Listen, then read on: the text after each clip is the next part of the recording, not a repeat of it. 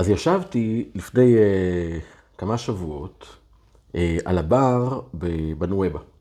נואבה זה מקום שאני מאוד מאוד אוהב, שיש שם שילוב של אווירה מאוד מאוד טובה, ושמחה, ואלכוהול, ותקליטים. ומאחורי הבר שם, וזה בר, זה חנות תקליטים ובר.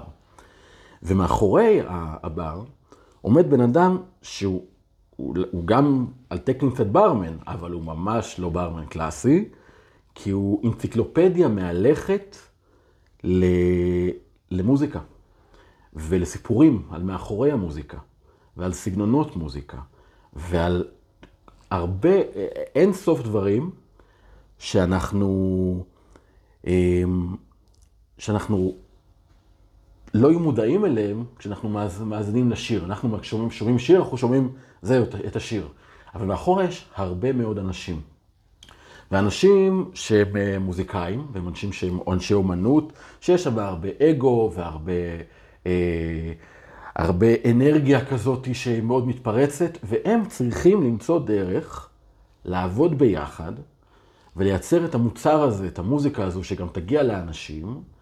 והדבר הזה הוא מאוד מורכב ומייצר מן הסתם הרבה מאוד קונפליקטים.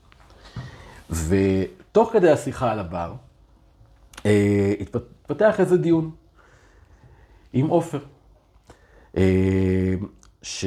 שנמצא פה איתי.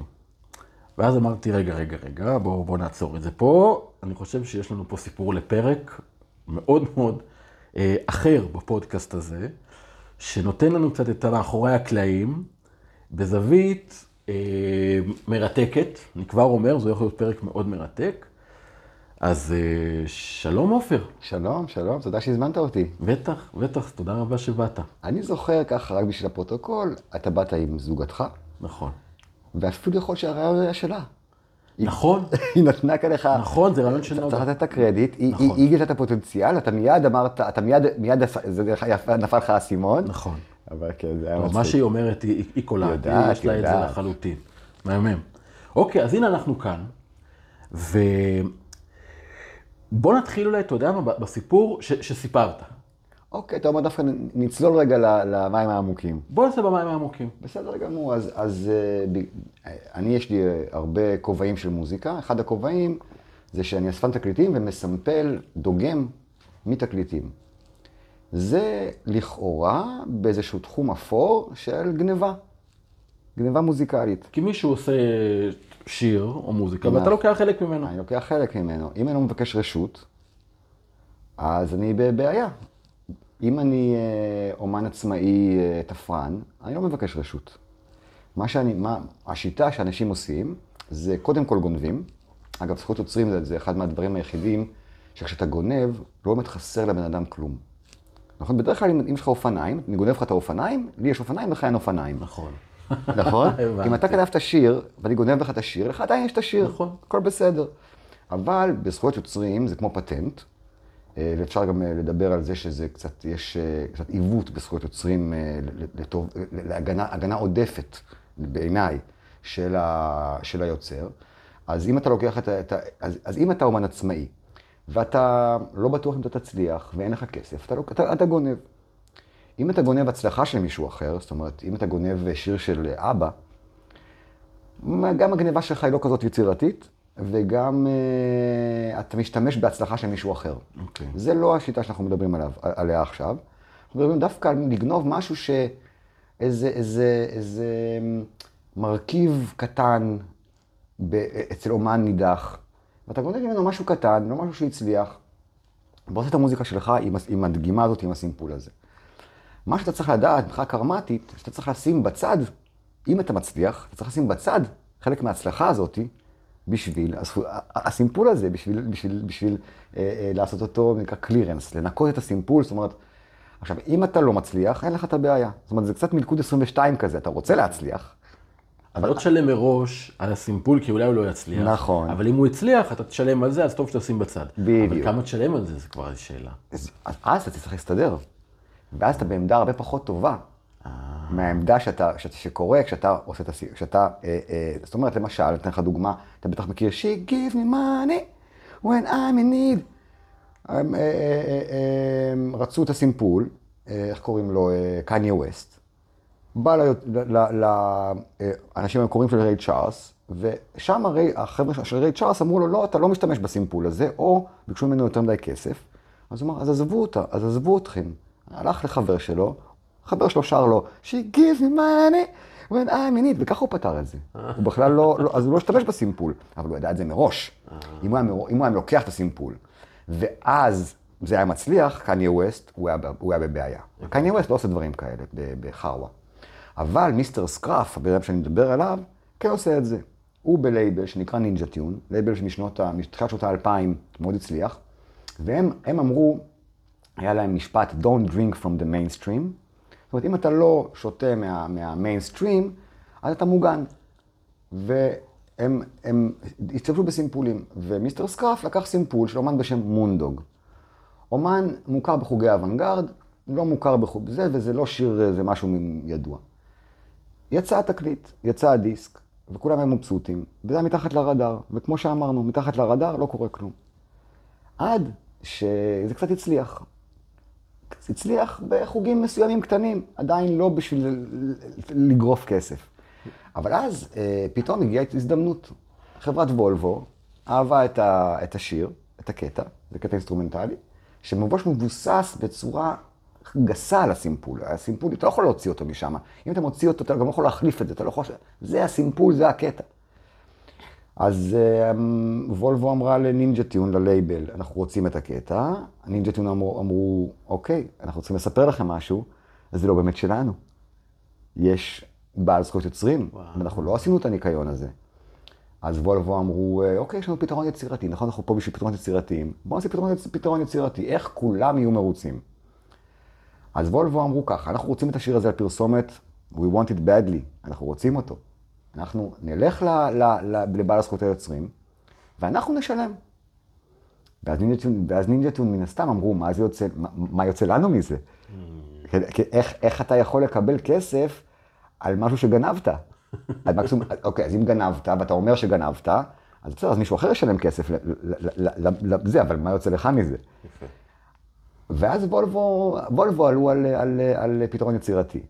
הם אמרו, אוקיי, אנחנו הסתדרנו עם, עם, זכויות היוצרים, עם זכויות היוצרים, ועכשיו אנחנו נקנה מכם מוצר פיזי. אנחנו נקנה מכם את הדיסק הזה, okay. אוקיי. של מיסטר סקראף.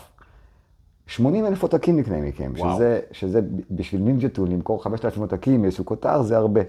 10 אלף, אני לא חושב שיש איזשהו כותר שמכרו 10 אלף דיסקים ממנו. זה 80. 80 אלף דיסקים, אנחנו נקנה מכם 80 אלף דיסקים, וזה יהיה הדיסק הראשון, כשהבן אדם קונה וולבו, הוא, הדיסק הזה כבר נמצא בפנים. וואו. אנחנו, 80 אלף הדגמים של וולבו החדשים יהיו כבר עם הדיסק של מיסטר סקראף בפנים. תייצרו לנו 80 אלף דיסקים, אנחנו נקנה את זה מכם. כמובן שכולם היו מרוצים מהעסקה, הפרסומת עלתה, האנשים קיבלו את, ה, את הדבר הזה, ו... וכולם היו מרוצים לשביעות רצון כולם. וואו. גם לשביעות רצון בעלי היוצרים, לשביעות רצון וולבו, הלקוח בעצם, ולשביעות רצון הגנב, שעשה מעשה יצירתי אה, מאוד מאוד מתוחכם, ועשה אותו בלי שום יכולת כלכלית, ואחר כך קיבל את התמורה. מהמם. פתרון כן. גישורי, ווין ווין ווין. גם וולבו הרוויחה, גם היוצר הקודם, גם הלייבל, גם האמן, וגם הציבור. גם הציבור, הלקוחות שקנו את הוולבו קיבלו משהו מגניב, ב, ב, משהו מגניב וייחודי ב, ב, בזה שלהם, כן, בטח. מדהים. ואיזה יופי שוולבו, שיש שם מחלקה משפטית, כן. שרגילה, אני מניח, ויודעת להתמודד עם שיח משפטי, יכלו לשלוח מכתב, והלייבל יכל לשלוח מכתב, והיוצר יכל לשלוח מכתב, וברגע שהיה יוצא מכתב, לא הייתה עסקה שכזו, כי זה כבר היה, לא, לא, אנחנו כבר לקראת איומים, לתביעות, לכל מיני נכון, כאלה. נכון, אבל נכון. בגלל שהם הלכו רגע לגישה אחרת, נכון. הביאו משהו אדיר, וכולם שם הרוויחו.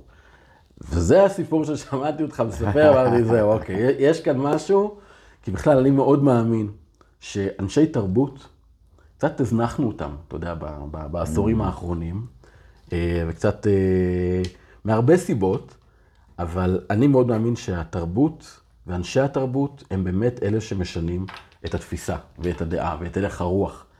ולכן זה מאוד עודד אותי לראות אדם שנמצא במקום כל כך מרכזי כמוך, שמדבר את השפה הזאת, זה סימן טוב שאנשים מבינים, ויש שגרירים טובים לשפה היצירתית הזו. אז, אז אני חייב להגיד שיש, יש, אה, זה, אה, אה, התחלנו עם סיפור טוב. יש כל כך כל כך הרבה, בעיקר בזכות, בתחום זכות היוצרים, סיפורים שלא מצליחים להתגשר, או שלא מצליחים להיפטר בצורה לשביעות רצון כולם, אלא לשביעות רצון רק צד אחד. אתן דוגמאות מאוד מאוד, יאללה. מאוד מאוד, איך אתה פוגש אותם? היית- יש דוגמה מאוד מפורסמת של אריאל זילבר, שטבע את הדג נחש. נכון. הם, הם, לקחו ממנו, הם לקחו ממנו דגימה ברשות. ברשות הם לקחו ממנו את הדגימה. אה, לא ידעתי את זה. ברשות. וכ- וכתבו, אה, תשמע, כשאתה לוקח אה, את, ה, את ה, אה, איזשהו אה, לחן משיר כל כך מפורסם, אני חושב שהם לקחו את זה מ- ואיך שלא נרצה לראות. לראות, לקחו- שם, אני חושב שהם לקחו את זה, ו, אבל, אה, והם עשו שיר, אה, לא, לא, לא יודע מה יוצא, שאני מסטול כזה, אוקיי? מהמם. ואריאל זילבר אז חזר בתשובה. ואחרי שהוא חזר בתשובה, הוא התהפך, הוא התפלפ. ויש לא מתאים שיר כזה. לא מתאים, מה פתאום, מסטול כזה וזה, והוא הוא הרי היה מזוהה עם חשיש בשנות ה-70. הוא שר על זה. הוא לא, זאת אומרת, מה זה וזה? הוא כן, שר כן. על זה. הוא שר, הוא, אז, אז, אז, אז, אה, עכשיו, בגלל שזה סימפול, דגימה כל כך, כל כך, כל כך בסיסית בתוך השיר, אז הם, הם, הם לא יכלו לעשות שום דבר, הם, הם, הם לא יכלו לנגן את זה מחדש, זה לא היה נשמע אותו דבר, הם פשוט אה, נדפקו, הם נדפקו בגלל, ה, אפשר להגיד, זה, זה לייפסטייל, אין מה לעשות, אנשים דתיים, יש פה עניין. אז, אז הוא, הוא אמר להם, אני רוצה, פשוט תורידו את זה. והם אמרו, אנחנו נשלם לך כסף, אנחנו זה. ובינתיים הם לא הורידו, אז הם צריכים לשלם גם קנס אחר כך. זאת אומרת, הזכויות יוצרים שלו, הם, הם לא משר... הם, אסור, להם, אסור להם לשיר את השיר הזה בהופעה עם הסימפול הזה.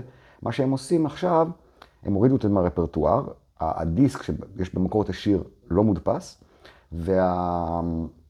וה... בהופעות הם פשוט שרים את השיר הזה נגיד על ביט אחר בכלל. וואו. אז, אז, אז, אז פה קרה מצב ש, שאין מה לעשות, בן אדם דתי שהוא לא יכול לסבול את הדבר הזה ואי אפשר היה להתגשר. אני אתן עוד דוגמה, זה לא חתיכת פספוס, כי הרי היה אפשר. להשתמש בזה לקירוב לבבות, ולעשות במקום שיהיה עכשיו סיפור על איך אה, דתי וחילוני כן, טבעו נכון. אחד את השני, אלא היה יכול לשבת ולדבר, אולי היו עושים איזה שיר ביחד, שפותר ומכיל את הכל. אז, אז אני, לכאורה גם, גם מסטול כזה זה לא איזה משהו אנטי דת. אני חושב שחוזרים בתשובה הם יותר מקפידים מדתיים רגילים, והוא פשוט הולך, הולך כמה צעדים אחורה, והוא אומר, אני לא רוצה להיות מזוהה, זה חילונים, וזה מסטולים, וזה... וזה בעיה, אז אי אפשר לעשות שום דבר. אני אתן עוד דוגמה שלא כל כך הצליחה, על אנשים שלא עשו את, את, את העבודה שלהם כמו שצריך, ועשו את זה בדיעבד, ובדיעבד זה לא עובד. אה, ולכן אני גם אומר, אם אתם רוצים, אם, אם, אם אתם יודעים שאתם הולכים להצליח במשהו, תשלמו את הכסף מראש. אם לא, קחו בחשבון שבעל הזכויות יכול פשוט למחוק לכם את היצירה. וואו. אם אתם לא מסתדרים, וולבו, וולבו יש להם הרבה כסף להסתדר, לפעמים אנשים לא מסתדרים אפילו, לא, לא, לא, משנה, לא מעניין אותם כסף. אה, אם אתה מכיר את עוזי נבון, יש לו שיר, עושה קאבר ל-She's Not There של הזומביז. היא לא שם. אוקיי. היא לא שם, איש לא סיפר לי ני נה ני נה נה, טה טי דה דה. תרגם את השיר, כת- כתב בזכויות יוצרים את השמות של האומנים המקוריים, תרגום לעברית, רשם את זה בעכו"ם, שהם הם מגנים על זכויות היוצרים, וזו הייתה הבעיה. ברגע ש...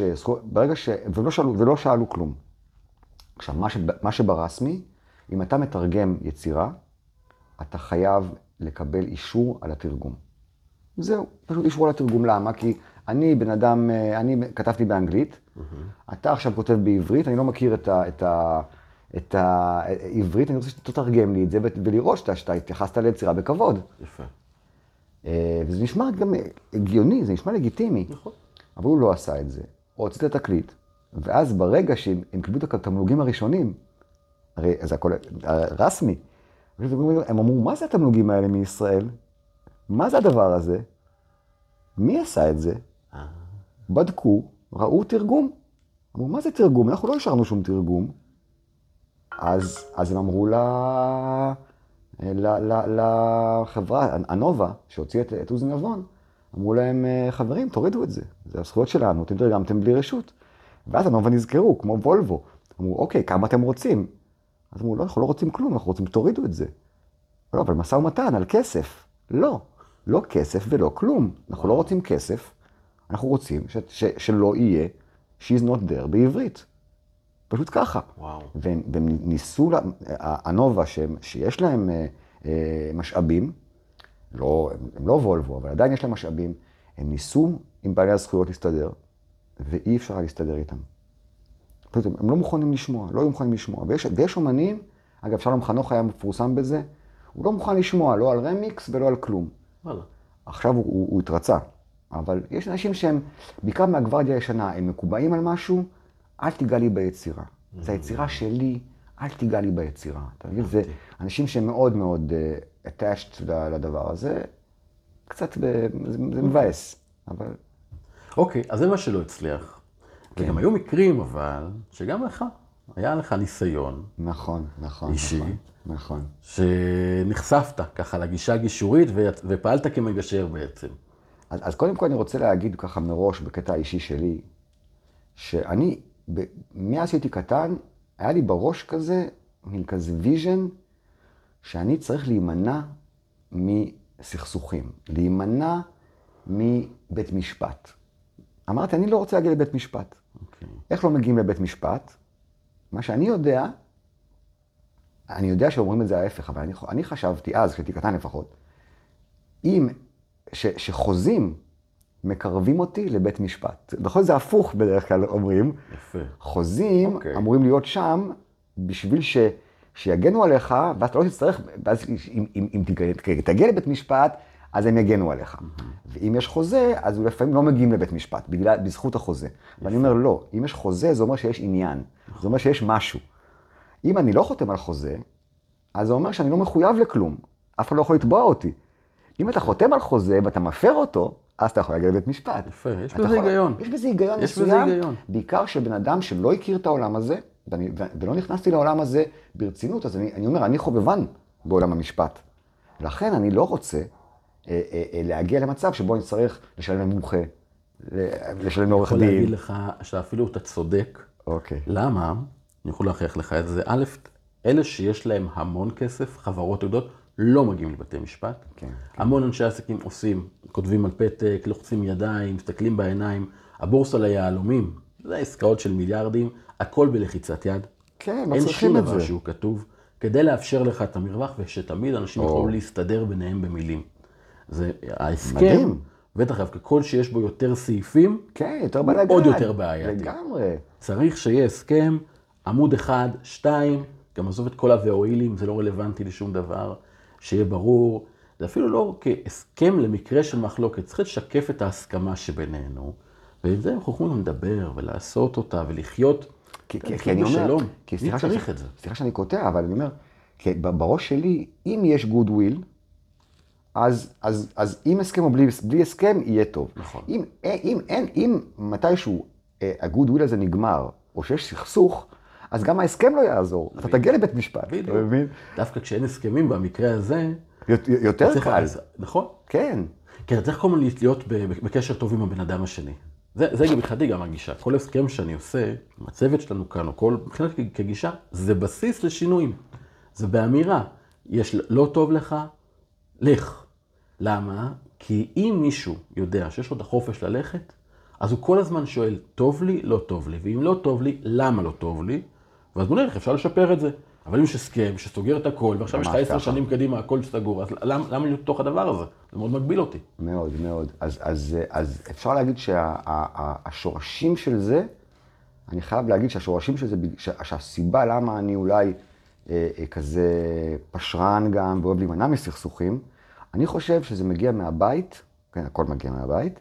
באופן ספציפי, אתמול, היה לי vision אתמול בלילה כשחשבתי על ה... לפני השיחה הזאתי, ההורים שלי, היה להם שיטה. אבא שלי ימני, אה, שמאלני. שמאלני די, די, לא קיצוני קיצוני, אבל מפ"ם, מה שהיה מפ"ם, ואחר כך רץ ו, וכזה. אף פעם, אף פעם לא מפלגת העבודה או יאיר לפיד וכאלה. שמאלני באמת. אימא שלי תמיד ימנית, אבל באווירה ימנית כמעט קיצונית. אה, אה, תומכת, תומכת כהנא מבחוץ, ממש ככה. תומכת בן גביר בוודאות. אז איך מסתדרים בבית כזה? יפה. איך? מה אתה אומר? יש כל כך הרבה משותף, אני רואה את זה פה בחברה שלנו, מתעסקים במשותף. המפריד הוא בקיצון שבקיצון, גם ככה אגב, אם בין השמאל הקיצוני לימין קיצוני, נקודת הממשק הן מאוד מאוד קטנות, הם אחד הנושאים שהם בכלל רחוקים מאיתנו. אם יהיה עכשיו אוקיי. צורך להחזיר שטחים, בואו נדבר על זה. לא, לא, בינתיים לא, יש את אז- החיים עצמם. אז, אז, אז אני חייב להגיד שעשיתי לך פה טריק, אתה לא בכיוון. אוקיי. הכיוון הוא לא המשותף, הכיוון הוא לא מדברים על פוליטיקה בבית בכלל. בכלל, בן אדם אחד מזכיר על פוליטיקה, או, או, מיש, או רואים משהו בטלוויזיה, ואימא שלי אומרת לאבא שלי, נו, מה אתה אומר? אבא שלי אומר לה, את זוכרת, בשביל השקט האישי שלנו, בשביל שלום בית. זה מה שאני אומר, מדברים על המשותף. אז- לא מדברים על הפלג, לא בדיוק. רלוונטי. אז מדברים, על סרטים, מדברים על, אוכל, לא מדברים על פוליטיקה בבית, ואז אתה נמנע מהסכסוך, אתה נמנע מהדבר הזה, ולא מרים, לא מרים את הקול ולא מרים את הוא הצעקות. לא נמנע, אני לא יודע, להימנע, זה מבחינתי, זה שאתה אומר, אני יודע שיש לי פה עכשיו, המעסיק, אה, אה, הוא לא מתייחס אליי טוב, או יש לי עם בת הזוג שלי איזושהי, Mm. איזשהו מתח, ואני לא, לא מדבר על זה כדי להשתיק, אבל יש אנרגיה פה של משהו, של משהו ש, שמפ, שמפריע לנו, ואז זה להימנע. אם כן. אני אבל אומר, יש לנו כל כך הרבה על מה לדבר, וכל כך הרבה משותף, בוא נתעסק בזה, כי אנחנו צריכים לחיות את החיים. לא, לא, אבל היה צריך להימנע. היה צריך להימנע. היה, היה, היה, ביום של בחירות, כש, כש, אתה יודע, אני, אני, היה, היה, היה, הרגשתי את המתח הזה, היה מתח בלתי מילולי. אז פעם בארבע שנים, או שנתיים כן, במקרה שלנו. כן, כן, כן. אז, אז משם, ו, וגם איפשהו אה, אה, מה, מהניסיון של, של, איפשהו מהבית, הגעתי לזה ש... וגם בגלל שהייתי אולי קצת ילד חלשלוש, אני אומר, אני, אני לא רוצה לנצח בקרב, אני רוצה לא להגיע לקרב. אם, אם, אני, לא צריך, אם אני לא צריך את זה. אם אני לא צריך את זה, אני מעדיף לא להגיע לקרב. זה עניין של ההימנעות. ואז אה, יש, הגיעו לי עכשיו, אני מדבר על הסכסוכים ב, ב, שאני, שאני ניסיתי לפתור, ואמרתי, בוא, בוא תגיד לי אתה, אולי בתור מישהו שיש לו יותר ידע, ידע תיאורטי, כי אני, אין לי ידע תיאורטי, אה, מה עשיתי, אה, את השלבים שעשיתי, אולי אתה יכול לתת להם שם, או מה יכולתי לעשות אחרת, או מה זה. הקטע המגשר. הקטע. המגשר. שלוש, שלוש זה, אחד, אה, אה, סיפור אחד מוצלח מאוד, סיפור אחד קל, וסיפור אחד לא מוצלח. יאללה. אז נתחיל מה... מה זה. קודם כל, אה, אה, שי נובלמן, אה, אה, אה, זמר אה, ויוצר, מעולה. שלח מכתב לפני תביעה, שזה כבר מבאס. אתה מקבל, מכ- אה, אה, אורי ורטהיים, חבר שלי, שהוא כמו שותף לדרך, הוא כמו, היה בן זוג שלי כמעט. אה, עם רדיו טריפ, רדיו תפוחים, טריפ, נכון. הרבה- הרבה שנים עושים ביחד. הרבה שנים אנחנו מתקלטים ביחד, עושים מוזיקה ביחד, כמעט לא זזנו אחד בגלל השני, וגם איפשהו ביחסים בינינו, אה, יש מושג שאני קורא לו קרדיט. קרדיט זה אומר, אם אני הצלתי את החיים שלך כמה פעמים, ואתה הצלת את החיים שלי כמה פעמים, אנחנו לא זוכרים כמה פעמים הצלנו את אחד את השני, או, או, עשינו, או, או, או נתנו עבודה ועשינו כסף אחד לשני, אנחנו לא יודעים מי חייב למי. אבל מה שבטוח, שיש לנו קרדיט. זאת אומרת שאם אתה עכשיו מתעצבן עליי, אני לא עכשיו שובר כלים, מה פתאום, אתה, יש לך כל כך הרבה, אני קורא לזה קרדיט, יש לך כל כך הרבה קרדיט אצלי, יפה. אפשר להגיד אה, קרמה חיובית, אבל ממש משני הכיוונים, לא שאחד חייב למישהו. ששנינו מרגישים שאנחנו חייבים את החיים שלנו ואת הקריירה שלנו ואת ה... זה לשני. כשלא היינו אישיות שלמה בלי השני. נכון. אז ברגע שדיברנו על בסיס יומיומי, גם היום, אז אה, ברגע שהוא אמר לי, קיבלתי, תשמע, קיבלתי מכתב אה, תביעה. עכשיו צריך להסביר, אורי הוא סאונדמן, אה, עבד עם, עם, עם עבד על, על מיקסים ועל, ועל הקלטות עם שי נובלמן, שרצה לעשות את האלבום השני שלו, זה היה לפני שנה, 12 שנה. ואחרי שהם סיימו את העבודה, לפחות מבחינת אורי הם סיימו את העבודה, אורי הסאונדמן, שי, הלקוח, אמר, תשמע, אתה עשית עבודה לא טובה, ואני שילמתי לך משהו כמו, אני חושב שהוא שילם לו משהו בין 12 ל-15 אלף שקל, אני רוצה ממך בחזרה 10 אלף שקל. מכתב תביעה.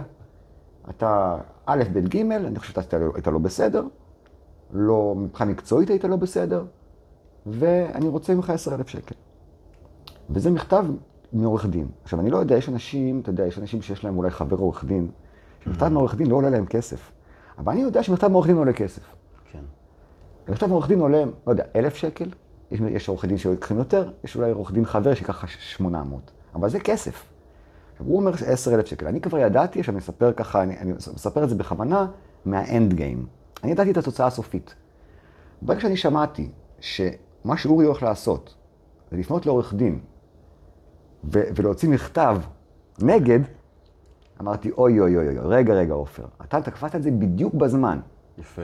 תפסת את זה בדיוק בזמן. יפה. שנייה לפני שאורי, שמישהו, מישהו שיקר לי, שילם שקל לעורך דין. הוא עומד לשלם לו כסף. יפה. אמרתי לו, אוקיי, האנדגן, התוצאה הסופית ידעתי אותה. הוא רוצה עשר אלף, הייתי הכי מטומטם. חמש חמש. חמש חמש, לא אכפת לי כלום. כי למה? אני אמרתי ככה, אורי הולך לשלם עכשיו אלף שקל למכתב עורך דין.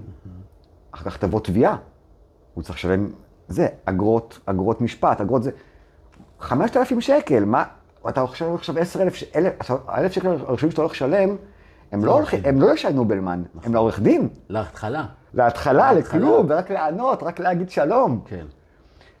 גם אם תנצח, וכמובן שבמקרים של סכסוכים, שני הצדדים בטוחים שינצחו. עדיין תשלם יותר.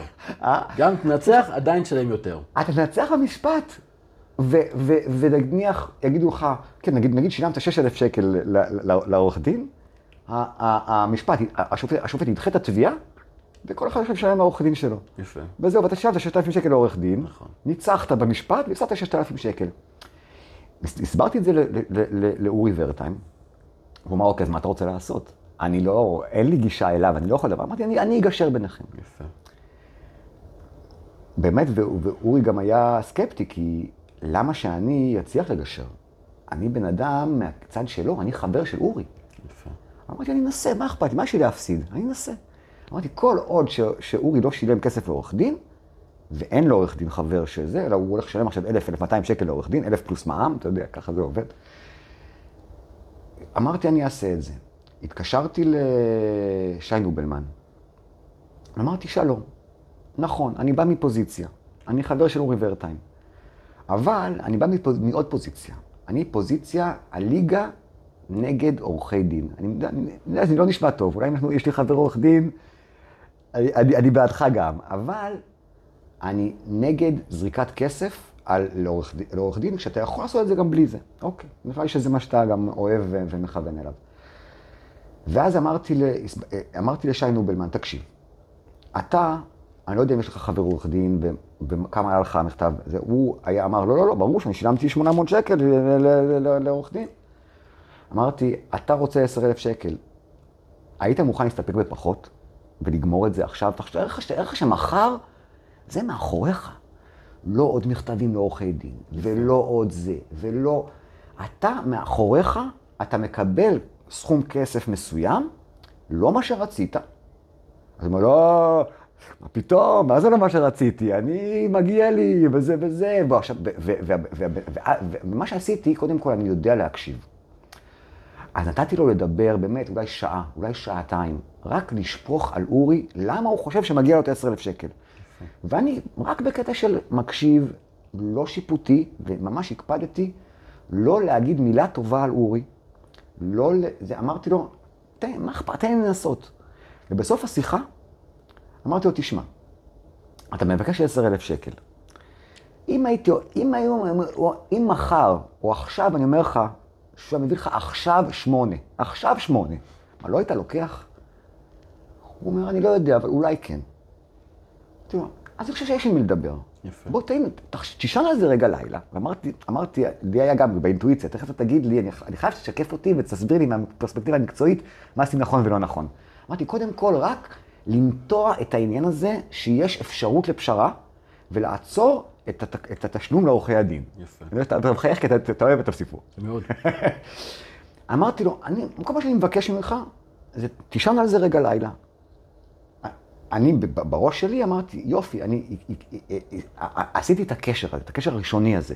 וגם אם מחר לא יצא, לא יצא מזה כלום, הוא יישן על זה לילה, הוא יחשוב על זה, ואני אני אומר, כל מה שאני, בדמיון שלי, החמש חמש הזה, חמש, חמש אלף, חמש אלף, כל מה שהם צריכים לעשות זה לדמיין שיש להם אפשרות לקבל פחות ממה שהם רצו, ולאורי אפשרות לדמיין שהוא בכלל ייתן משהו. יפה.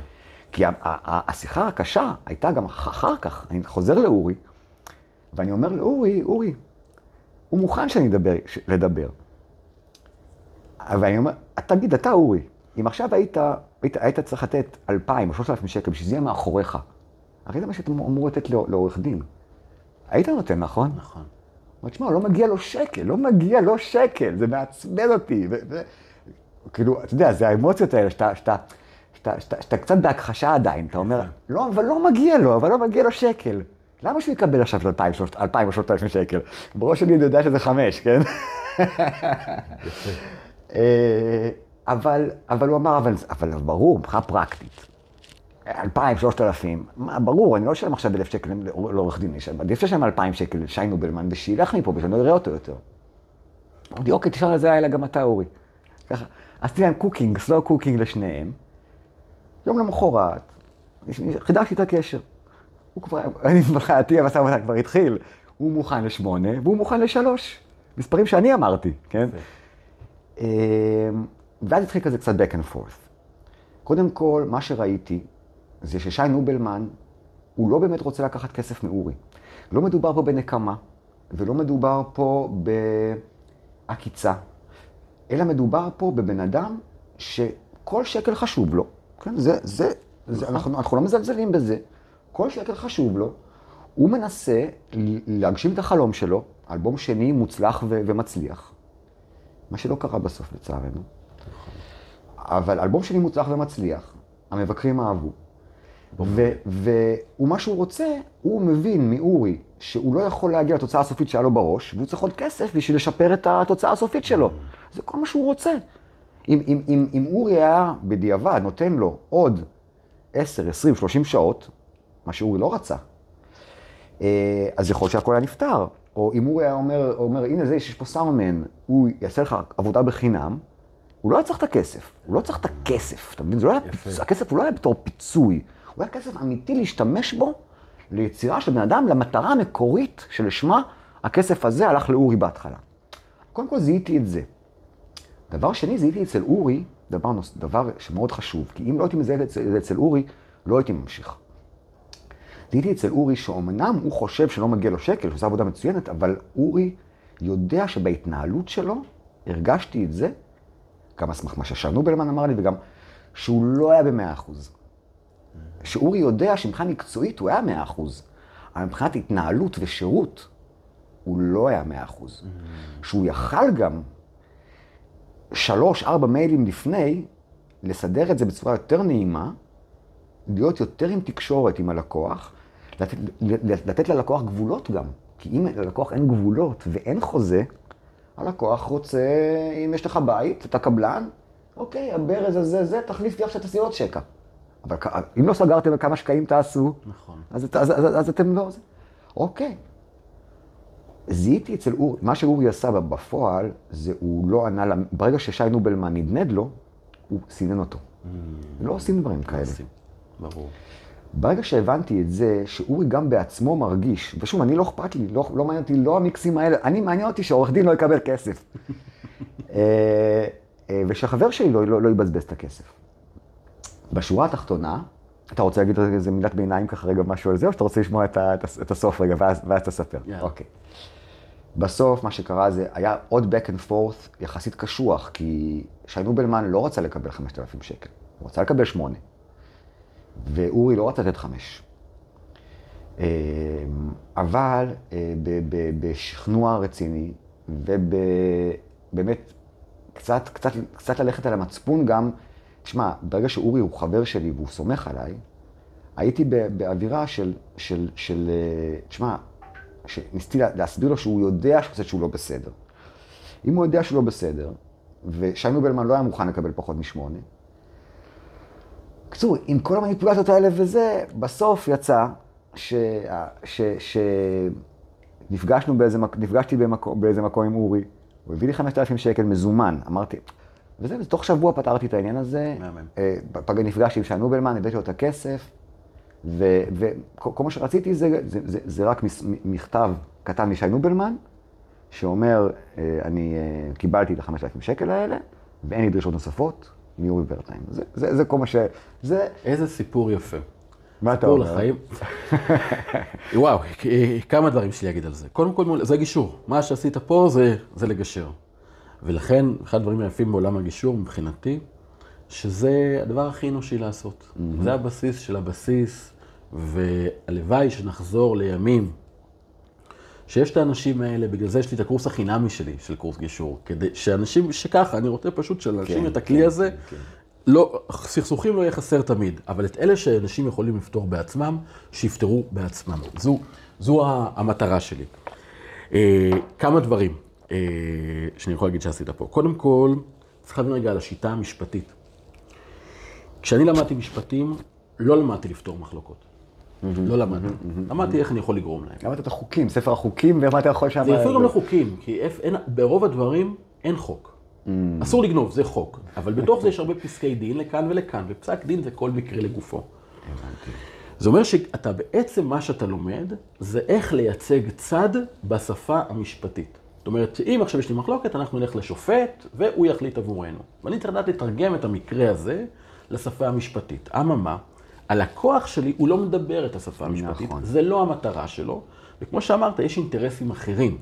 עכשיו, ברגע שהתחלת שיח משפטי, אורי לא היה יכול לקחת אחריות על, ה, על, ה, על החוסר השירותיות שלו, הטעויות שהוא עשה, ושי לא היה יכול לדבר על זה שהוא בכלל, הוא רוצה את, ה, את המוצר שלו, את היצירה המהממת שלו, שהיא, שהיא זה כמו ילד בשבילו, זה, זה. ברור.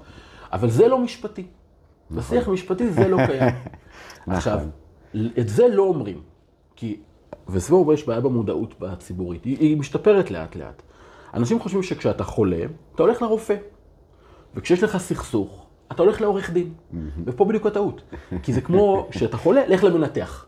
לא, אתה לפני שאתה הולך למנתח, יש כמה תחנות, יכול להיות שתצטרך ניתוח, אבל יש עוד כמה תחנות בדרך. הראשונה זה למצוא את החבר המגשר. לפני המגשר המקצועי, לך לחבר המגשר. האדם הזה שנמצא שם בחבר'ה ותמיד, ורוצה בטוב של כולם. אני לא בטוח גם להימנע מסכסוכים, זה נושא בפני עצמו, נדבר על זה אם צריך. בטח. אבל מבחינתי הסכסוך הוא הזדמנות. אז אני רוצה את הסכסוך, אני רוצה לגרום לו, אני רוצה פשוט לנהל אותו נכון. ואז מה שעשית זה היה מצוין, לפני שהצד השני שילם כסף, כי ברגע שהוא שילם כסף, ועורך הדין עומד לו מהצד, אומר לו, אתה יש לך פה קייס כזה, אז עכשיו הוא מרגיש שיש לי פה את הבריון שלי. עכשיו, הוא לא מבין שהוא שילם רק את האלף שקל למכתב, אבל הייצוג בבית המשפט יעלה עוד הרבה יותר, זה בדרך כלל לא אומרים. אין מחיר גלובלי מראש. ברור. ואם היה מחיר גלובלי מראש, אז הוא אומר, רגע, אם זה היה עולה לי 30 אלף שקל כל התיק, לא שווה לי לתבוע, אז עדיף כבר לשלם, היה הרבה יותר קל. אבל לא, אומרים בוא, שעת הסלאמי, תשלם רק על המכתב. וברגע שהיה את השיח המשפטי ויש לי קייס, אז זה כבר לא השפה של שני אנשים, זה כבר לא שי ואורי. זה כבר שפה של עורך דין, עורך דין. עכשיו, העורך דין הוא גם לקח כסף, והוא רוצה להצדיק אותו. אז הוא עכשיו צריך להיות יותר לוחמני ויותר להראות כמה הצד השני לא בסדר, ופה זה בעצם יצא מהשליטה של האנשים. ומה שאתה זה עשית, מתחיל לכלוך, מתחיל לכלוך. פתאום, זה, כי השיח. המשפטי הוא לא מתנהל בחלל ריק. יש הרבה אנרגיה מסביב, הרי הם באותו תחום, הם באותו עולם, הם כן. כולם בתדר נפגשים ועושים מוזיקה, ו- ו- וכולם פה, בסוף, הביצה התל אביבית היא לא כזאת גדולה. כן. ונפגשים, ואז כולם שומעים, וזה מתחיל לייצר מחנות, וזה פוגע לך בעבודה, ופוגע לך בשם הטוב שלך. וזה נורא ואיום. אתה מפסיד בגלים של התביעה הרבה יותר לפעמים, משאתה, שאולי תרוויח או תפסיד בתוך התביעה. אני יכול להגיד, להגיד משפט קטן, דווקא במוזיקאים, ב- ב- בעיקר במוזיקאים העצמאיים, אף פעם אין חוזה. למה? כי סומכים על המוניטין. נכון. אתה אומר, בוא'נה, זה שי נובלמן, הוא על הבמות שנים, מה עכשיו הוא יתלכלך? מה, הוא, הוא, הוא, הוא, הוא, אבל הוא, הוא יהיה, הוא, בסכסוך? את הרגשות שלו, וזה הילד שלו. כן. אז זה ברור שלכוח אדם שאתה חשוב, לא משנה כמה הוא. ויש אנשים שילחמו על שקל שהוא עקרוני עבורם, על השקל הם יילחמו, למרות שהם יכולים לאבד הרבה יותר מזה. כן, כן. וזה חבל, וזה טיפשי, וזה טיפשי. אנחנו לא רוצים שזה יגיע אבל למצב זו כזה אף פעם. הביולוגיה, וככה זה אנשים. עכשיו, אם אנחנו מבינים שככה האנשים, אז אתה יודע, אם זה קיים זה טבעי. השאלה רק מה אנחנו כן, עושים עם זה. ואז אתה באת ועשית את מה שצריך לעשות ולתת להם להוציא. כי יש כן. אנרגיה. ברגע שמתחיל קונפליקט, הבטן מלאה. נכון. ואת זה צריך להוציא. עכשיו, המחשבה שאתה הולך לעורך דין, ואתה מספר לו את הסיפור, אבל הוא מתרגם אותו לשפה משפטית. זה לא כזה ואז אתה מעניין כאילו אותו. קורא את הסיפור שלך על דף.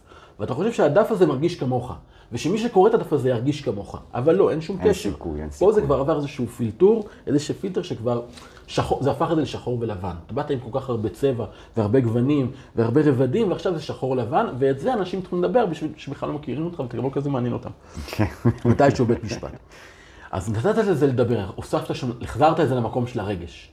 ששי יכל לדבר, ואורי יכל לדבר, ורק תדברו, לדברו, לדברו, לדברו, לדברו, ובמקום הזה, אחרי שזה יצא, אגב, לא דברו, לא, לא אחד עם השני. לא אחד עם השני. לא משנה. איתי. לא, לא, יש לך קונפליקט, כן. אתה אומרים תמיד תספור עד עשר. אני אומר לו, לפני ש... מה אתה עושה בלספור עד עשר? זה לא לספור עד עשר ואז להגיב. זה לספור עד עשר ולחשוב איך אתה מגיב. והאיך להגיב, אני אומר, תכתבו, תש... תקליטו, תשאירו, קחו את האנרגיה הזאת, קודם כל תוציאו אותה. לא מנהלים משא ומתן עם האנרגיה הזאת. זה אנרגיה שמשבשת, זה אנרגיה של הישרדות, זה אנרגיה שאנחנו במלחמה. לעולם, אל... של אדם שהוא בתוך זה, הזה, של- של- כן. את הרכב לא, שלי לא הייתי נותן לו למכור. כלום, זה, זה אנשים שהם עכשיו לא במצב טוב. צריך. קודם כל להוציא את האנרגיה הזאת, וזה מה שעשית. כן. ואז, וזה מצוין, אתה רואה, וזה מה שסגר את הסיפור. במשא ומתן, אני, על, ה, על, ה, על, ה, על, ה, על התמחור, גם כשאתה יודע חצי-חצי, אגב, כן, היית אני לא יכול- ידעתי יותר טוב מזה. אם היה לי- אם היה לי- אם היה לי תיאוריות, הייתי יודע אולי אם זה 60-40, אם זה... בגלל ש- בגלל שזה היה... סליחה שאני אומר, גם בגלל ה...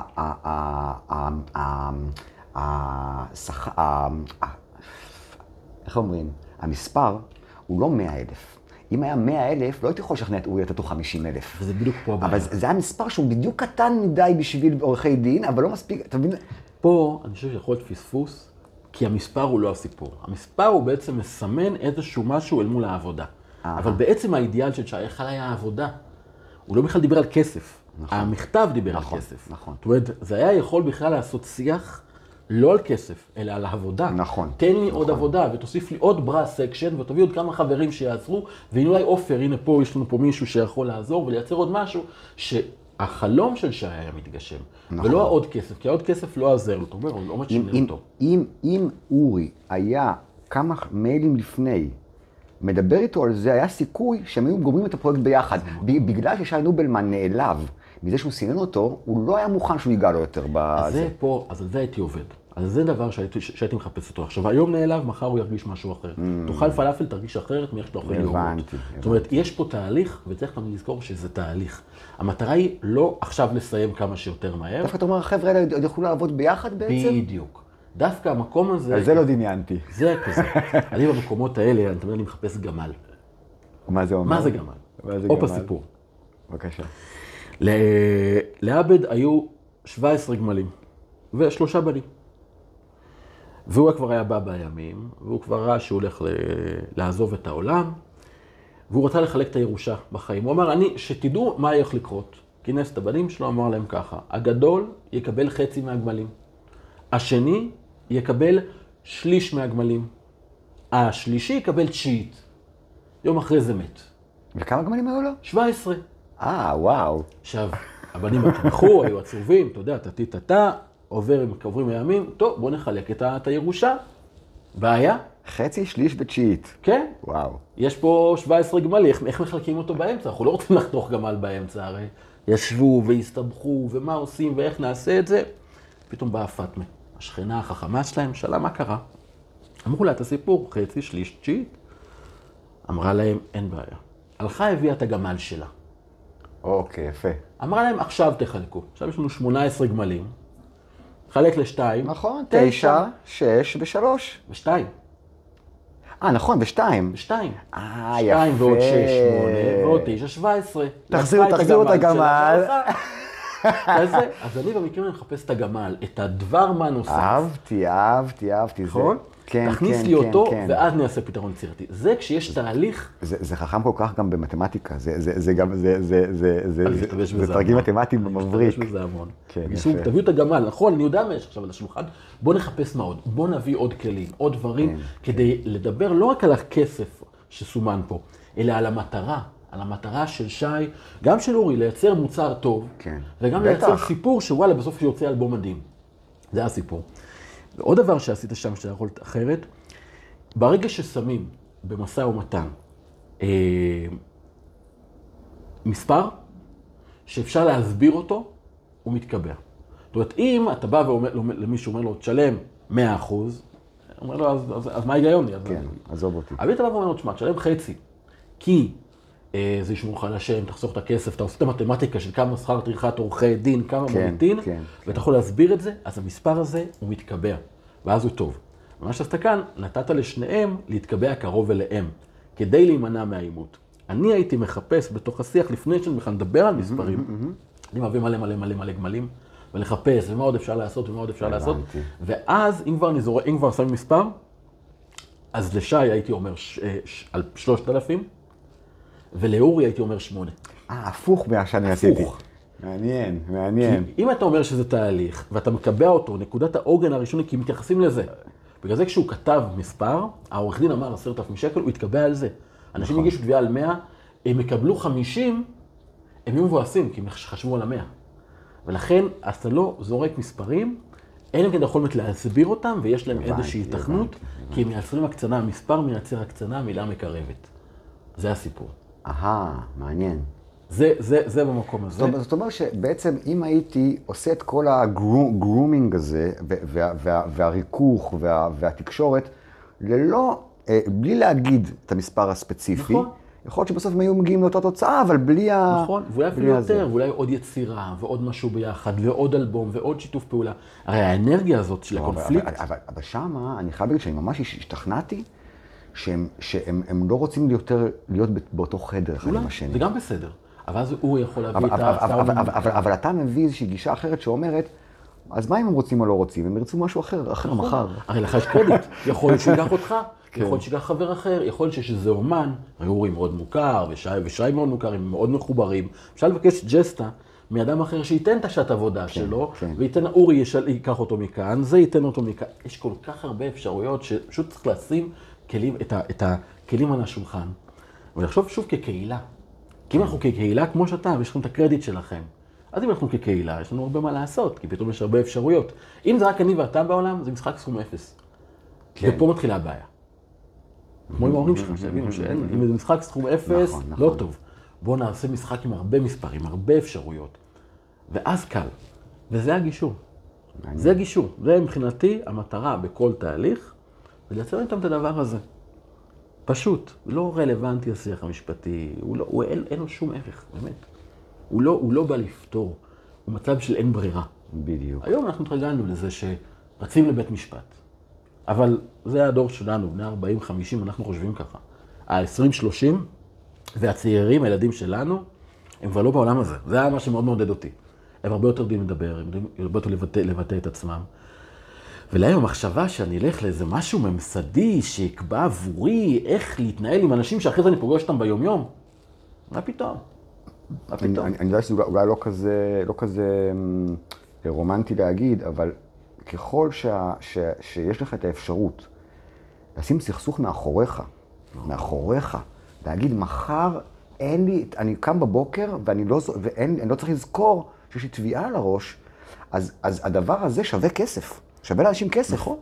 אם, אם, אם אתה יודע שעכשיו אתה הולך לחצי שנה, ש... סתם, אתה, אתה הולך לדיון, הדיון הוא עוד, עוד, עוד חודשיים, ואז אומרים לך בדיון הזה, חצי שנה. עוד חצי שנה. ואז אתה, ואז אתה, בואנה, זה שווה לאנשים 3,000, 4,000 שקל, 5,000 שקל כמו כלום. האנרגיה שלך, בטח לאומן, במקום להיות ביצירה. אתה בתסכול. קח את האנרגיה הזאת, תשתמש בה. ותאר לך המ- המוניטין, המוניטין, ששומעים שתבעו אותך, או שומעים, פה אף אחד לא שמע,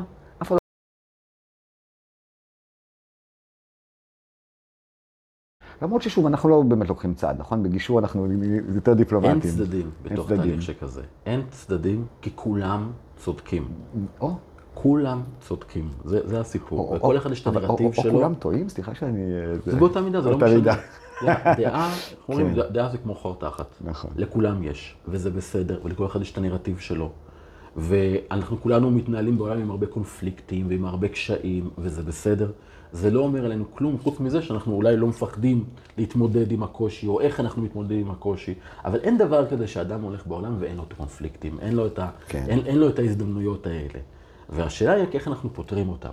אז, אז בוא, בוא נספר לך ככה, רמה להנחתה לעוד שני קונפליקטים קטנטנים, יותר קטנים, כי לא קיבלתי, שוב, גם אף אחד לא ידע שאני, שעשיתי גישור מוצלח, אז אף אחד לא קיבלתי עוד גישורים. אולי הנה, אולי אחרי זה, אולי. אולי עכשיו. אבל אה, התקשר אליי אחר כך, אה, ש- כמה שנים אחרי, אה, התקשר אליי אה, אריאל תגר קלבטה, שדווקא הכיר את, ה, את הדבר הזה. הוא אומר, אולי אתה יכול לעזור לי. אמרתי לו, מה קרה? יש איזשהו promoter, והם שני, שניים עשו לי booking. אחד אמר לי כמה אני הולך לקבל, והשני אמור לשלם. והשני מתחמק ממני, והוא שעשה לי את ה booking, אומר לי, לא, הוא, אה, הוא זה, יש לי תקשורת איתו גם, גם אני. אמרתי, איך זה יכול להיות? אני, לא- בסוף אני לא מקבל את הכסף, ואני כל... ומה ש, ש, שזה ידוע אצל אמנים צעירים ואנשים ש... שמע, אתה קם בבוקר עם, עם המחשבה הזאת. חייבים לי 800 או 1,000 שקל מאיזה מקום, ועכשיו אני... זה מעט מדי כסף בשביל לעשות בלאגן, ואיך אני מקבל את הכסף הזה? אז, אז במק, במקרה זה היה מאוד פשוט.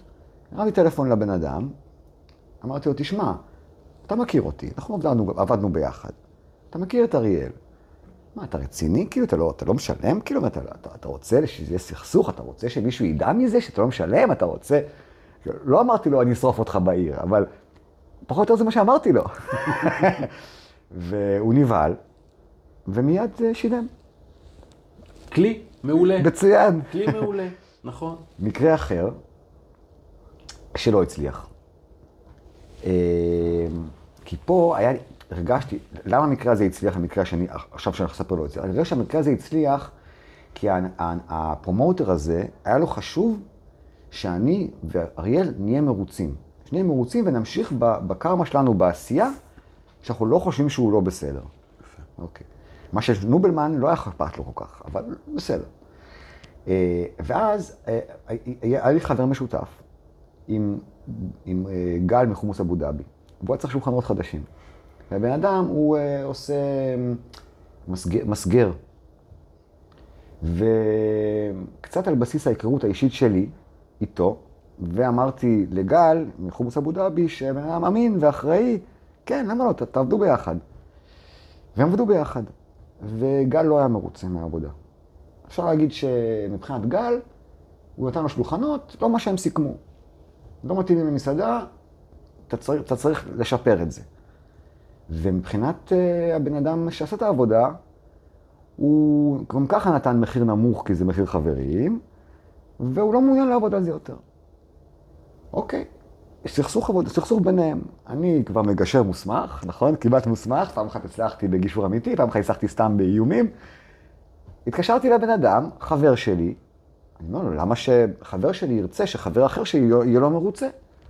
ואני מתקשר, והוא אומר לי פשוט ככה, הוא אומר לי בצורה די מפורשת, זה מה שסיכמתי עם הבן אדם, עשיתי לו מחיר טוב, אני לא הולך לעשות, אני לא הולך אה, להפסיד שקל על הדבר הזה, ואני לא הולך לעשות לו עוד עבודה על זה. מבחינתי אנחנו סיימנו, סיימנו את העבודה. אמרתי לו, כן, תשמע, אבל אתה יודע שהבן אדם הוא לא מרוצה. הוא לא מרוצה. הוא אומר, תשמע, מרוצה או לא מרוצה, אני לא מעניין אותי. אמרתי לו, תשמע, זה חבר שלי הזה הוא כמו אח. אם הוא לא מרוצה, גם אני לא מרוצה. הוא אומר, תשמע, זה בעיה שלך. אמרתי לו, תשמע, אתה מבין מה זה אומר, כאילו, שאתה יודע, אני, אני, אני, אני בצד שלו, אני חייב להיות בצד שלו. אני, הוא כמו אח בשבילי. הוא אומר, אתה יודע, לא יודע, הוא לא, הוא לא אמר, הוא לא היה גס רוח, הוא לא אמר לי, אז לכו אחים לקיבינימט. הוא אמר לי, בסדר, אני מבין שאתה לא מרוצה, אני מבין שהוא לא מרוצה, הבהרת לי את זה. עכשיו, אני, אני, כל מה שאני חושב על זה, שלא יכול להיות, יש לו חברים שלו, ספי, ספי ציזלינג, חבר משותף שלנו, לא יכול להיות שהוא לא ירצה, שהמצב האוקוורד הזה, ואני מבחינתי, אני גם יודע, אני כשאני שורף מישהו, אני לא רואה בעיניים. הוא, לא, הוא, הוא, לא, הוא לא יהיה יותר בסביבה של החברים שלי, כאילו. כולם ידעו שהוא, שהוא לא בסדר, ושהוא דפק את אבו דאבי, וש... והוא לא מעניין אותו כלום. הוא לא אכפת לו, הוא מבחינתו עבר פאזה, ואני מבהיר לו שאני לא מרוצה, ושגל לא מרוצה, והוא לא מוכן. חזרתי לגל, אמרתי, אין עם מי לדבר. או שאתה תובע, אבל או שאתה, או שאתה, או שאתה משחרר. וזה לא היה מספיק uh, בשביל לתבוע, uh, אז הוא שחרר. ועד היום הבן אדם הזה קצת שרוף. מה זה שרוף? הרבה שרוף. זו אותה שיחת טלפון. אה? דיברת איתו בטלפון. בטלפון. אתה אומר, פנים מול פנים צריך. טלפון, אני אגיד לך על זה פה, הפספוס הוא, גדול. אז בוא תגיד לי, בוא תגיד לי. תקשורת, באולי 30 אחוז ממנה זה במילים. תקשורת זה מבט עיניים, זה הנימה, זה האווירה, זה, ה... זה, זה, זה אני רעב, אני לא רעב, אני עצבני, אני לא, יש לי יום טוב, יש לי לא יום טוב, יש לי יום שיער טוב, יש לי יום שיער רע. יש כל כך הרבה פרמטרים שגורמים לאיך תיראה השיחה. המילים זה הכי פחות.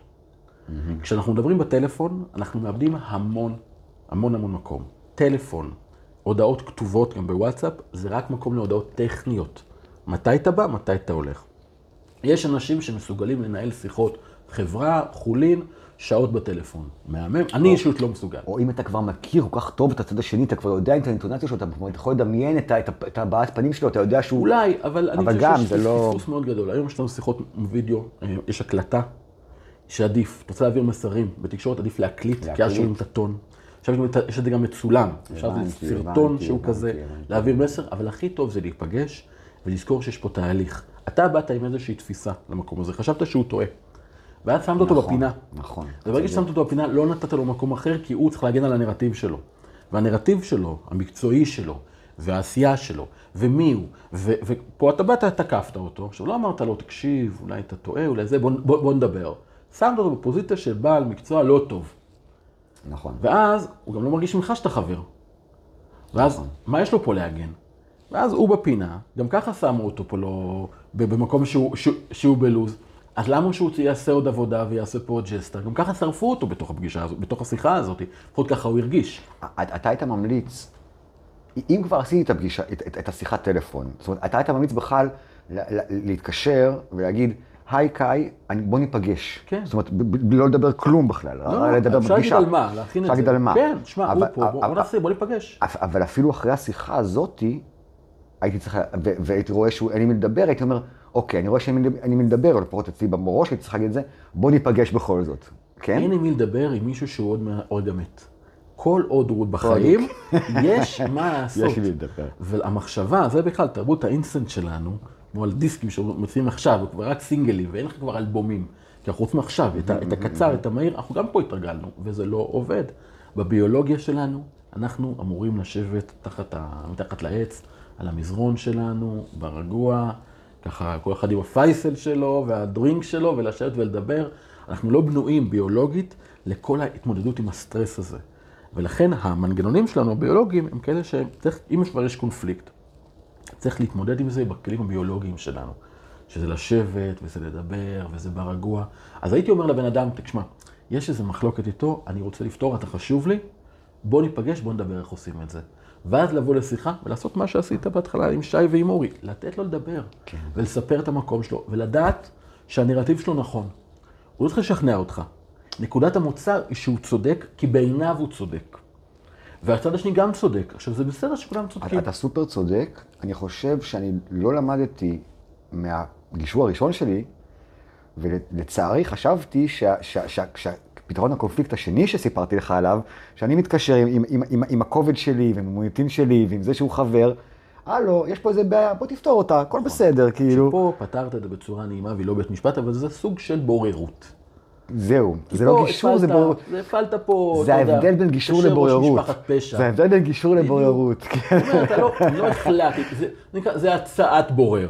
כן. אתה מבין, אני מבין שאתה פה טועה. לגמרי. אני יכול לפסוק פה נגדך, יש לזה מחיר. עדיף שאתה מעצמך ככה תימנע. זה לא עושה פה גישור. הגישור הוא תהליך של הידברות, של להגיד איזה יופי יש משבר. קדימה, בוא נראה איך אנחנו עכשיו לוקחים את השני ברזלים האלה, מרתחים אותם ביחד, ואז החיבור, הריתוך, זה החלק הכי חזק. שמפה כבר יהיה משהו יותר מקפיץ. זו, זו, זו ההזדמנות. כמו שהיה עם וולבו. כן, הדבר הזה הקפיץ אותם, פי- פי שמונה יותר דיסקים, יותר לא, דיסקים פי- מאשר פי- פי... פי- פי, לא פי שמונה, פי פי אלפים 16 זה היה אידיאל. פי 16. לא, אני אומר, דיסק רגיל היה מוכר 5,000, 80 אלף. אז, אז, בוא, אז בוא נדבר איתך על, על עוד מקרה מעניין, שהביא לי המון השראה, שאני לא יודע אם הוא נטו קשור לגישור, הוא לא קשור לגישור, והוא קשור לפתרון יצירתי. יאללה. והוא גם קשור למישהו שאני מאוד, יש לי אליו אה, אה, attachment מאוד גדול, מיר אריאל. מיר אריאל, רבנו מאיר אריאל. אה? אני את המגשרים רבנו. שעושים אצלי את ההתמחות, אני אומר להם, המטרה שלי כמגשר זה לפעול כמו שאמר רבנו מאיר אריאל, להיות בוץ מתוחכם. הופה, בוץ מתוחכם. בוץ מתוחכם. זה מה שהמגשר צריך להיות. הוא כלום, הוא שום דבר, אין לך שום משמעות. אתה כלום כמגש- כאילו, כאילו, כמגשר. אתה- לא בפוזיציה אפילו, אתה מנסה לא להיות לא כלום. בשביל שום הם פוזיציה. באים כביכול, כי אני, יש לי את המה להגיד, וכאילו באים כן. כמוניטין, אבל בתוך החדר, אני רוצה להיעלם.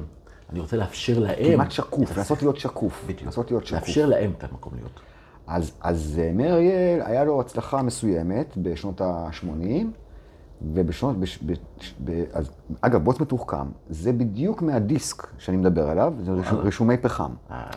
מה שהוא עשה, הוא איזה הוציא, אלבום. הוא הוציא כמה אלבומים בחברת NMC, עזרו לו כל מיני, שלום חנוכים ומשה לוי וכאלה, וטרמינל וכל מה שהם מכירים, וכן, עברה דקה, עוד דקה.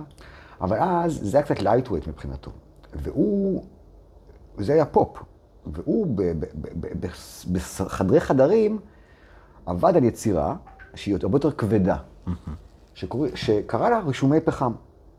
שם הוא מדבר על נפילת הדמוקרטיה. זה ממש, זה, זה נבואי שם. כן, כן, זה הדמוקרטיה. חזון דניאל, חזון זה- ד- לג- על המכונות, ועל, אפילו על AI הוא מדבר שם. אני אומר לך, יש שם הכל. חיית הברזל, מכונת הברזל, כן, חיית שברי הברזל. עשה שמה, מה זה? ברי עשה לזה את הגרסה של עשה לזה גרסה, אבל, חיית אבל כש, כשהוא עשה את זה, הוא עשה סקיצות בבית, אתה יודע, מקליט וזה. אומר לחברת תקליטים, אנחנו רוצה להוציא את זה, זה משהו אפיק, זה משהו נכון. רציני. חברת תקליטים אמרה, לא, זה לא מתאים לנו. נכון. מי ירצה לשמוע את זה בכלל? מה, אתה בא, בא, בא, בא לדיכאון? מה זה זה? איפה, זה- איפה עברה דקה? עוד דקה? זה לא עבר עוד דקה, עוד דקה, זה, זה, זה, זה זה, זה, זה, הבוס בס בבלון היה בס שמה. בבלון, בדיוק, ביצת בבל, על, על, על, על האלה ש... שזה זה, זה, אפילו, לא- זה לא אפילו אזורים בדמעה, ברינה יקצורו, זה אזורים בדמעה, בדמעה יקצורו. נכון. אתה מבין? איזה אלבום. זה, זה על, על, על, על, על בעיות של בירוקרטיה, ועל בעיות של, של אדמה ו, ו, והמקום. היה שם הרבה בלאגן, ו-NMC לא רצו להוציא את זה. אז מה הוא עשה? הוא, הוא, קודם כל, הוא בהתחלה היה קצת בבאסה מזה. כי הוא לא רצה עכשיו לכתוב עוד פזמונים וכאלה. היה לו את הדבר הזה שהוא, שהוא בער בו, זה כמו יצירה, וזה, וזה באמת אצל היוצרים, זה מעבר להיגיון כלכלי וכאלה. זה לא לא כמו. זה כמו שאנשי אנשי עסקים. הם, יש להם משהו והם הם, הם, הם מוכרחים להוציא את זה רק בשביל שזה יצא ולהמשיך הלאה. כן. אה, וברגע שחברת תקליטים לא מוציאה את זה, ב nineties לא הייתה לך אפשרות אחרת. מה אתה, אתה רוצה להוציא בעצמך, מה תעשה בעצמך? הוא אומר, כן, אני אוציא בעצמי, והוא המציא את הדבר הזה. הוא הלך ל Tower Records. Tower Records אז, אז רק התחילו, והם, היה להם אה, מחיר full price שערורייתי, של 80 שקל דיסק. אני לא יודע אם אתה זוכר דבר כזה. היה מחיר זול. full price 80 שקל. זה הזול יקר נחשב. לא, זה יקר נחשב אז. אוקיי. כן, בכלל לפני, ב-95. וואו. 95. אז 80 שקל דיסק. עלה, אז כל מיני, שלמה ארצי יצא מבצעים של 50 שקל דיסק, אבל הדיסקים של פינק פלויד וביטלס, לא כל הדיסקים, שרית חדד הייתה היה יוצא ב-59, אבל פינק פלויד וביטלס ושלמה ארצי, אלבום חדש, יוצא ב-80 שקל. הוא בא לטאוור ואמר להם, תשמעו, NMC אין לי את NMC, אבל אני רוצה לעשות איתכם אקסקלוסיב. אני אתן לכם מוצר, יש לי בסיס של 2,000 איש, זה מה שאני צריך, 2,000 איש. לא תקליט זהב 20 אלף, 2,000. ואני אני אעשה איתכם אקסקלוסיב. והם אמרו לו, בסדר. הוא הלך, ובמקום ש-NMC תמיד היו משלמים על ההקלטות ועל האולפן ועל המיקסים, סדר גודל של בין 100 ל-150 אלף שקל. ואז הם צריכים להחזיר את ההשקעה וכל זה. הוא נכנס לאולפן, הוא וגיטרה. עשה one טייקים של כל השירים. מוקלט יפה, אבל הוא וגיטרה, כולל, כולל קצת ניגונים של הגיטרה האינסטרומנטליים כאלה חמודים. קרא לקרני פוסטל צ'לו ודורון פיקר אקורדיון, נתן לכל אחד מהם, שילם להם על סשן אחד. תבואו, תקשטו לי את השירים. זה הכל. ואז יש מדי פעם איזה על כל הזה, ומדי פעם איזה אקורדיון. הוא. עכשיו, מאיפה אני יודע כל הדברים האלה? רגע, זה חשוב להגיד, שגם, שגם יקנאו, נכון? זה גם חשוב. אני הייתי סטודנט לתקשורת ב-95, וכתבתי כתבה לביטאון של החוג לתקשורת, וזה היה הטריגר, הסיבה, התירוץ. לפגוש את מירי אריאל. אמרתי, אני רוצה לפגוש את מירי. אריאל. כן, לא, זה זה לא סיפור שאני מכיר מהתקשורת, זה סיפור שאני מכיר ביד ראשונה. וואו. אני וחבר שלי, קבענו עם ניר אריאל, ונסענו אליו, וזה היה בדיוק אחרי שהוא הוציא את רישומי פחם, אז הוא סיפר את הסיפור הזה ממש חם חם חם מהתנור. והוא אמר, עלה לי 20 אלף שקל כל העניין. הוא היה מאוד גלוי איתנו. מחיר, כמה זה מחיר full price של Tower Records? בנראה אתה 80? מקשיב, 80 שקל, יפה. כפול כמה? 2,000. כמה זה 80 כפול 2,000? לא, לא, זה שאלות שאתה לא, שאני בלי מחשבון לא עונה שאלות אז, כאלה. אז אני אגיד לך ככה, הוא אמר ל Tower, חצי חצי. 40 אתם, 40 אני. נכון שיש שם עניין של, עניין של זה. בסוף יצא לו, אני, אני חושב, בוא נעשה רגע בכל זאת החשבון. אה, אה, אה, אה, אלפ- זה ש- אה, אה, 40 שקל כפול 2,000 זה 80, זה 80 אלף שקל. פחות 20 שעלה לו, נגיד פחות, משהו כמו 50 אלף שקל הוא הרוויח. הוא אומר, זה פי ארמו... הוא אומר, כשאם אני הייתי עושה 10 אלף עותקים עם NMC, זה מה שהוא מרוויח. לא, לא הייתי מרוויח את זה עדיין. מהמם. זה היה, זה ה-break even. רק אם אתה מוציא תקליט זהב, אם אתה עושה 20 אלף עותקים. אבל רישומי פחם זה לא תקליט זהב, זה תקליט נכון. קשה. ו, והוא בעצם אמ- אמר לנו חד וחלק, הוא אומר, אני אומן, עכשיו, אני עברתי להיות אומן אינדי, אני לא, NMC, אני לא צריך אותם, ואני עכשיו מקבל יותר כסף ממה שעשיתי כשעבדתי עם מישהו. מהמם. וזה, עכשיו, הסיפור הזה, אני אומר, לא, לא הייתי לספר את הסיפור הזה סתם, אם זה, הסיפור הזה לא נתן לי השראה, לעבודה שלי עם התפוחים ועם רדיו טריפ. ואני ישבתי עם כל מיני אנשים וכל מיני אנשי עסקים, שהציעו לי כל מיני דברים, וזכרתי את מה שמיר אריאל אמר, ואמרתי, להיות, להיות עצמאי, יש משהו בלהיות עצמאי, לעשות את זה בעצמך, גם אם זה, אם, אם יש לך נישה, והיא קטנה, אתה, אתה, אתה יכול לעשות, כסף. אם, אם אתה עצמאי. אם יש לך נישה קטנה ואתה לא עצמאי, אתה לא יכול לעשות כסף. נכון.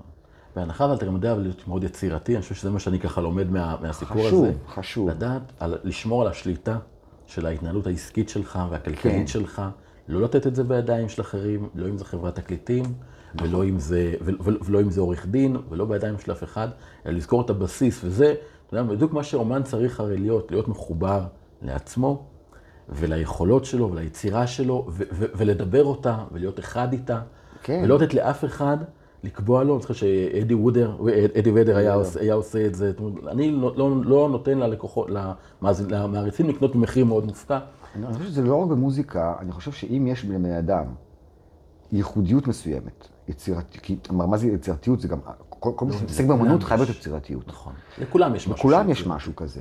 אם אתה, יש לך center חזק, ואתה הולך עם, עם, עם, עם הדרך שלך, אתה הולך איתה דוך, אלא אם כן אתה לא בכיוון, אתה ממש חסר כישרון, לא יוצלח, בסדר, אז מישהו צריך, לת- מתישהו אתה תקבל את הכאפה בפרצוף, אבל אם אתה, אם יש לך משהו אפילו קטן ביד, קטן ביד, ואתה הולך איתו דוך, עם, עם אמת פנימית, עם, עם, עם, עם, עם אה, משהו, עם, עם אני אומר, מרכז חזק של עצמך, מה, אתה יכול לשכנע, יש אנשים שעשו גם שטויות, אני לא שכנעו אוהב את שטויות. זה. אני אתה לא לא אוהב את זה.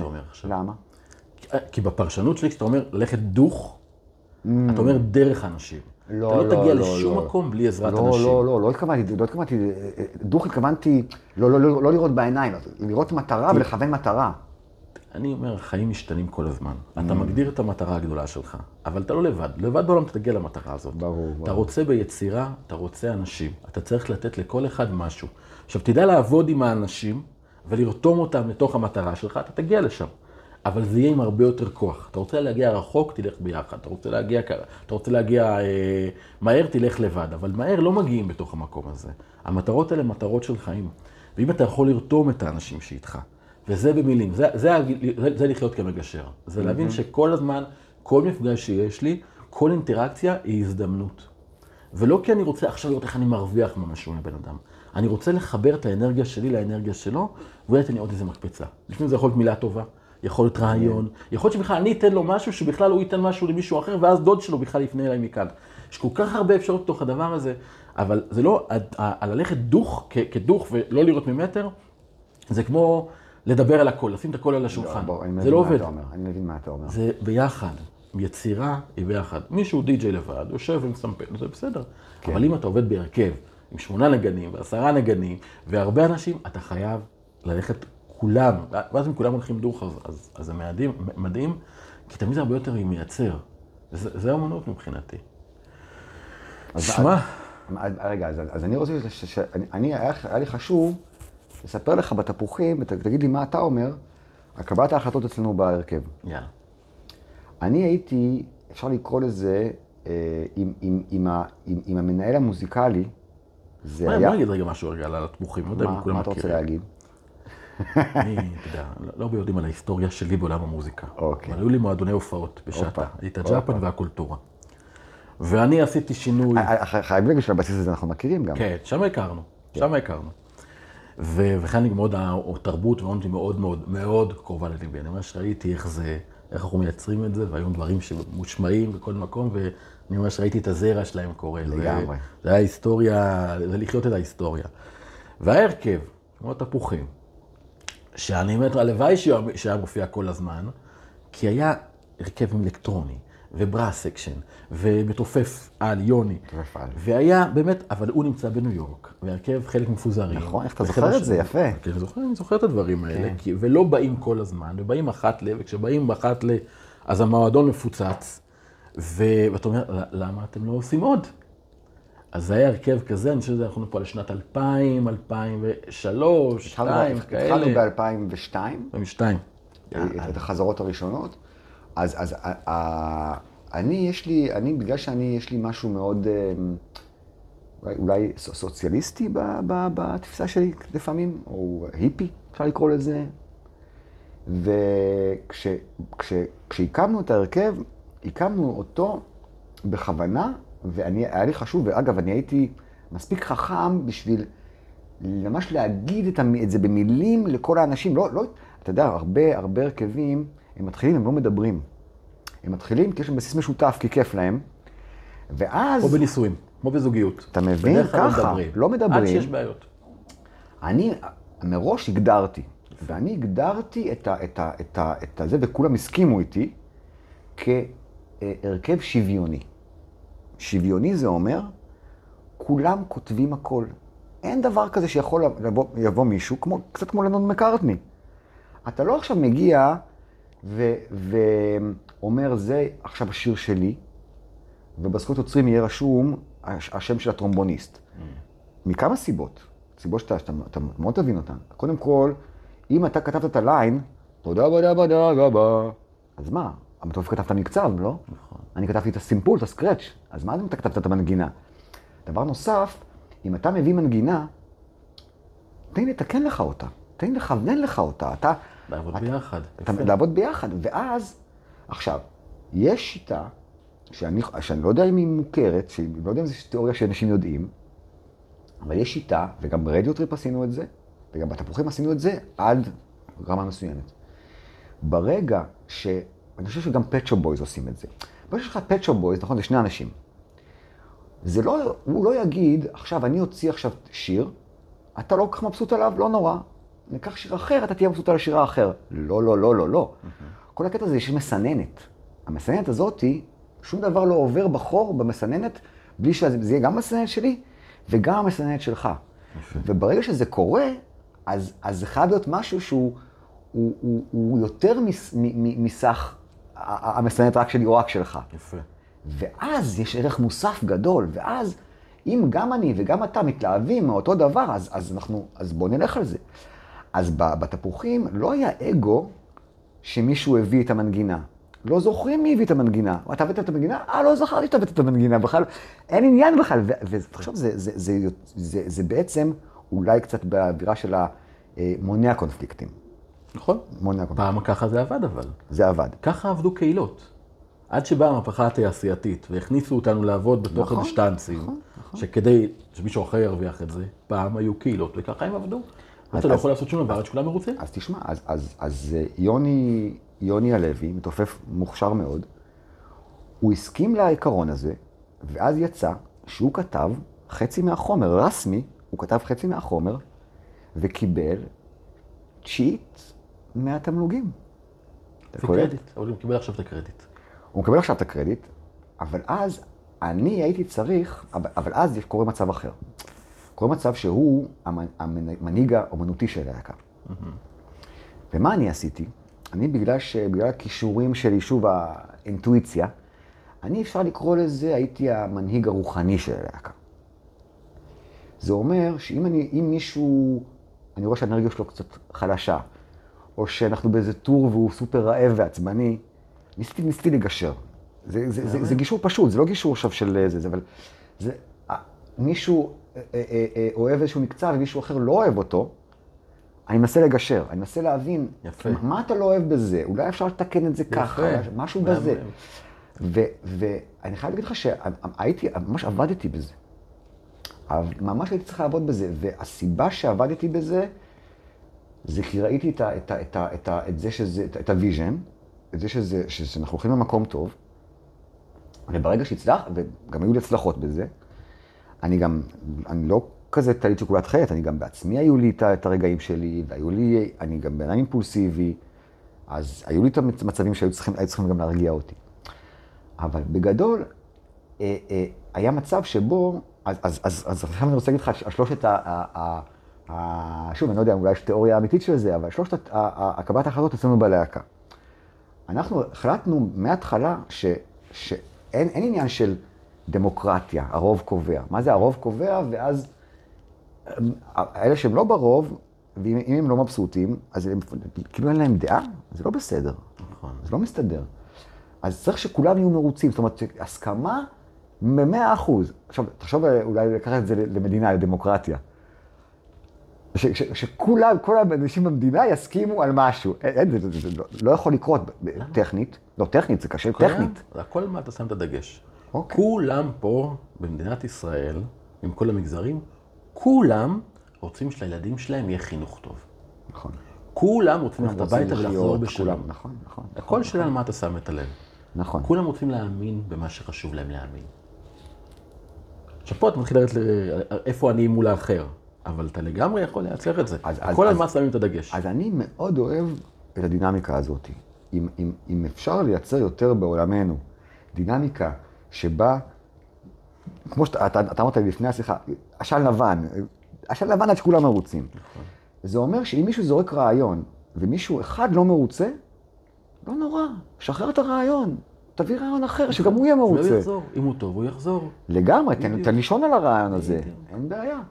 אז, אז עכשיו, מה שקרה אבל עם הזמן, אגב, הדבר הזה שכולם מרוצים, אני גם מהדהד לי, ותגיד לי אם זה מהדהד גם אצלך, בסוף זה סטטוס קוו, הרי מה זה סטטוס קוו? זה איזושהי ברירת, אנחנו רואים את זה בתור משהו לא טוב, כי זה ברירת מחדל שבה כולם לא מרוצים, נכון? כאילו קצת. אבל, אבל ככה, ככה חיים. נכון. אז, אז, אז אנחנו, אני ניסיתי שבכל ההחלטות יהיה שכולם יהיו מרוצים. אבל אז קורה מצב שבו באים לי שישה אנשים מההרכב, אנחנו תשעה, אנחנו רוצים להעיף אותו מההרכב. זה סכסוך אמיתי, זה כבר סכסוך. נכון. והאם, ופה ניסיתי, ניסיתי גם להיות עם הקונטרה, אבל אני רואה כל כך הרבה אנשים לא מרוצים, אני, מרג, מרג, אני חושב ששחררתי מבחינה אנרגטית, והסכמתי למה שלא הסכמתי אז, הרוב קובע, דמוקרטיה. עשינו הצבעה, אני הייתי נגד, אבל אני רק אחד. ואז פתאום, שם היה הקרק הראשוני. שם היה הקרק הראשוני, היה לנו, היה לנו בסיסט, שי רן, שהגענו לכל מה שהגענו אליו בזכותו. אבל אז, ארבע, חמישה אנשים מהרכב אומרים, אנחנו לא רוצים יותר לנגן איתו. לא בגלל בעיה אה, אה, אישית, בגלל בעיה מקצועית. מוזר, אה? מבאס.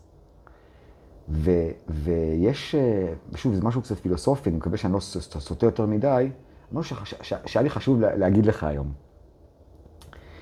בן אדם בדרך כלל הוא בטוח שהמקום שאליו הוא הגיע, הוא הגיע אליו בגלל כישורים שלו. Mm. המקום שאליו הוא לא הגיע, החברה לא נתנה לי. אתה מבין מה אני אומר? זה, זה משהו פסיכולוגי. זה, זה גם, זה, זה עובד ככה, אני, אני גיליתי את זה לראשונה עם, עם, עם, עם, עם, עם עניין של, של לייבל באמרגנות. אומן, אם הלייבל נתת לו להופיע בגלסטנברי, זה בזכותו. זה בזכות, זה המוזיקה המדהימה שלו, בסדר כישרון. אם אתה, אחרי שהופעה בגלסטנברי, לא מצליח להשיג לו את השלב הבא, אז זה אתה. זה, אז הברגן לא בסדר. אז זה משהו מאוד אנושי. איך, איך בכלל אפשר לפתור דבר כזה? אי אפשר לפתור דבר כזה. אתה מכיר, אתה, אתה, אתה מכיר בדבר הזה? כן, כן, כן. אתה יודע את מה שאתה יודע, אתה לא יודע את מה שאתה לא יודע. ואנחנו חיים עם חברה שאתה כל הזמן רוצה מהר.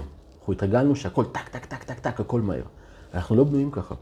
נכון. אנחנו לא צריכים להבין שתהליכים הם ארוכים, ואנחנו פה על הזמן שלנו, לא נוכל לדחוס את הכל. אתה רוצה לחיות חיים מלאים ולעשות, צריך להיות בתוך תהליך. המטרה היא לא התוצאה הסופית, המטרה היא התהליך עצמו. ואז אם כהרכב הופכים את הסיטואציה הזו, במקום למשבר, אתה יודע, בעברית המילה משבר, הפירוש שלה, אתה יודע מה הוא? זה כיסא היולדת. משבר זה כיסא היולדת. אנחנו מו- מו- מולידים תינוק מתוך המשבר. ברגע שמבינים את זה, שיש משבר, אוקיי, חלק רוצים ללכת, חלק רוצים להתגרש בתוך. בתוך ה... המשבר עצמו הוא עדיין לא הדבר השלילי. הוא לא השלילי, הוא לא הזדמנות. לא, לא. התוצאה- יכולה כן. שלילית, אבל המשבר הוא לא שלילי בעצמו. ואז בפרספקטיבה. אומרים, אוקיי, עכשיו אנחנו לא מוותרים כי מישהו אמר. לא, אז עכשיו יושבים ומדברים. ואז מה שהיה יכול לקרות זה שהוא מדבר, יכול להיות שהוא רוצה בכלל ללכת.